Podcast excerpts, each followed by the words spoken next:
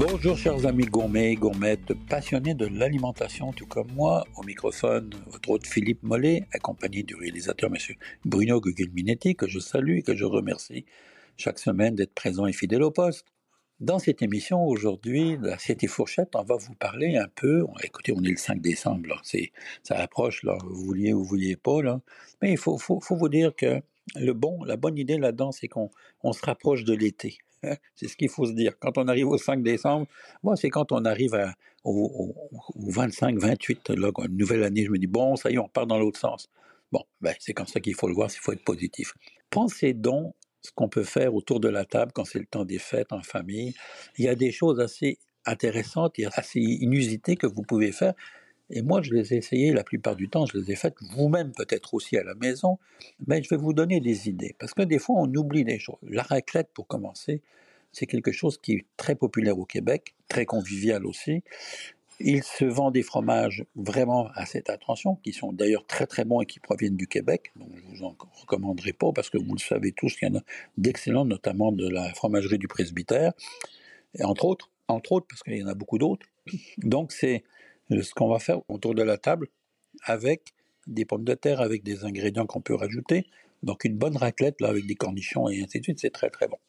Il y a les fondus. Et quand je dis les fondus, il n'y en a pas une, il y en a plusieurs. Premièrement, la fondue savoyarde. Bon, il y a bien des gens qui encore aujourd'hui m'écrivent ou me demandent comment on fait une fondue savoyarde. Ben, il faut, ça demande un petit tour de main parce qu'il faut, faut pas la manquer. Autrement, vous allez être obligé de réchauffer tranquillement puis de la recoller avec un peu d'amidon. Alors, d'abord, il vous faut un bon choix de fromage à fondu. Alors, les fromagers maintenant vendent des mélanges qu'ils font donc à partir de, leur fromage ou de fromages différents, de mélange à fondu. Ça, c'est fondamental. Vous allez prendre un caclon ou une casserole assez épaisse, à fond épais, vous allez frotter à l'ail, vous allez ajouter un peu de vin blanc, l'équivalent d'une demi-tasse pour euh, quatre personnes, et vous allez ensuite faire chauffer tout ça, et petit à petit, vous allez, à feu doux, vous allez fondre vos fromages à l'intérieur tout en remuant, tout le temps, tout le temps, tout le temps, tout le temps, jusqu'à ce que le fromage soit bien absorbé. À la toute fin, vous allez prendre un peu de fécule de maïs que vous allez diluer avec un peu d'eau. Quand je parle d'un peu de fécule de maïs pour quatre personnes, vous allez prendre une cuillère à, table de fécule de maïs, diluer dans quatre cuillères à table d'eau, et vous allez ajouter ça donc, dans votre mélange tranquillement pour faire en sorte que ça devienne assez lié et épaissi. À la toute fin, je vous suggère fortement d'ajouter du kirsch.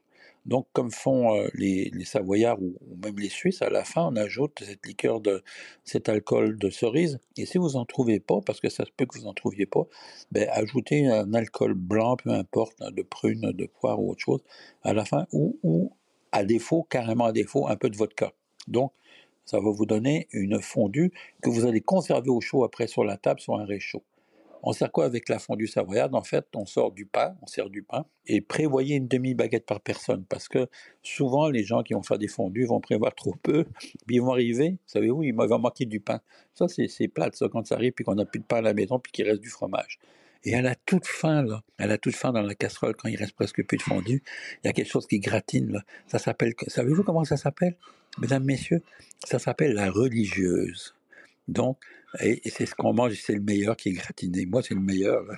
Tout le monde se... Il y en a bien qui ne le savent pas, mais c'est le meilleur à manger. Alors, allez-y pour la religieuse. Autre fondue dont je voulais vous parler, bien sûr, la fondue bourguignonne. Je me suis payé la traite en essayant cette fondue qu'on mangeait dans ma famille il y a très longtemps. Et ça fait longtemps que j'avais pas fait une fondue bourguignonne. Ben, c'est tout simplement des cubes de bœuf, de rhum steak en général, viande assez tendre, que l'on coupe en, morceaux un peu plus petits qu'un bourguignon, et que l'on va tremper dans de l'huile d'arachide chaude, donc euh, qu'on va faire frire, si vous voulez, mais très doucement, et que l'on sert avec des sauces à fondu. Alors il y a une sauce bourguignonne, sauce mayonnaise avec euh, des capres, vous pouvez faire une, sauce béarnaise, euh, une sauce tartare, donc ces sauces vont se servir avec la fondue, puis c'est absolument délicieux là quand on est encore là, c'est la convivialité autour de la table. Donc je vous le recommande. D'autres fondues, on a parlé de la fondue savoyarde, de la bourguignonne, de la fondue chinoise, bien sûr, elle aussi. D'ailleurs, la fondue chinoise, hein, je vous dis tout de suite, si vous allez en Chine, vous n'en trouverez pas. C'est comme la soupe de wonton, ça, ça n'existe pas en Chine. Donc, la fondue chinoise, ce sont des morceaux de viande en tranches au lieu d'être en cubes, la différence, et vous allez faire chauffer ça dans un bouillon, généralement que vous achetez tout près, il y a des compagnies qui ne font que ça. Et vous allez mettre euh, euh, donc les morceaux de viande successifs et puis des légumes, des champignons, des choses comme ça. Et en général, ce qu'on fait, c'est qu'on boit le bouillon. Il y a un similaire qui existe en, Asie quand même, ça s'appelle le shabu shabu, notamment au, Japon. Et moi, je me souviens, on disait ah ça boue, ça boue, ça boue, comme le verbe bouillir pour dire shabu shabu. Bon, fondue similaire là qui existe à la fondue chinoise. Voilà de quoi vous rassasier et de quoi euh, rassembler tout le monde autour de la table. C'est, assez intéressant d'avoir cette convivialité. Alors, donc si on a les fondus, on arrive dans le temps des fêtes, ben il faut penser au sapin de Noël maintenant. Cette année, je vous dis tout de suite, là, vous attendez pas un retour en arrière sur le prix des sapins de Noël, ça n'arrivera pas. Et je suis allé euh, rencontrer des, sapiniers, on dit, pour euh, voir quel prix cette année coûtaient les sapins de Noël.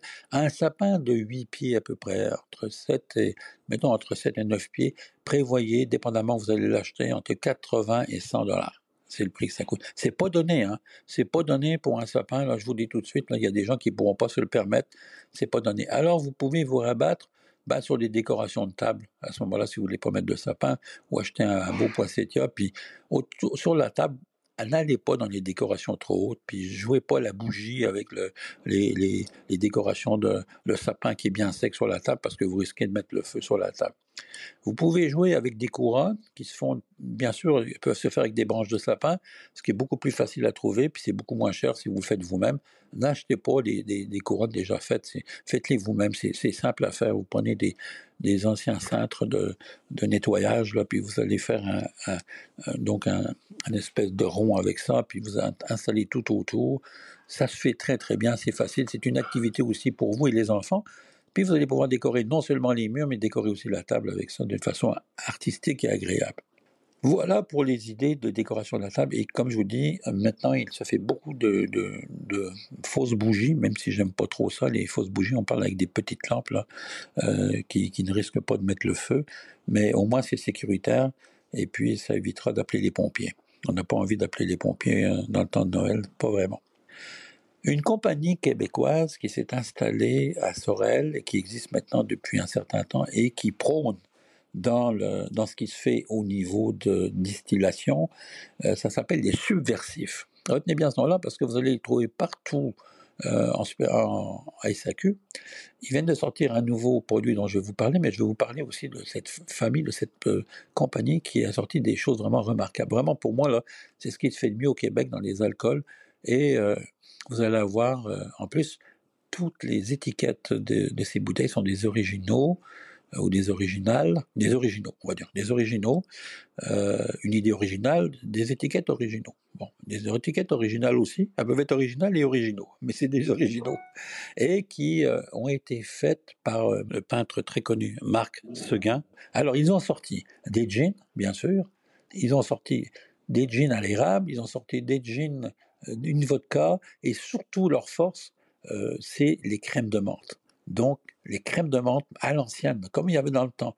Il y a une qui s'appelle Isabelle, avec une tête d'autochtone vraiment bien faite. La menthe Idola, qui est une menthe rose. Euh, vraiment, les crèmes de menthe, c'est, moi je suis pas très crème de menthe, mais celles-ci, je les aime parce qu'elles sont vraiment goûteuses et elles vont rappeler pour certains un très très bon souvenir.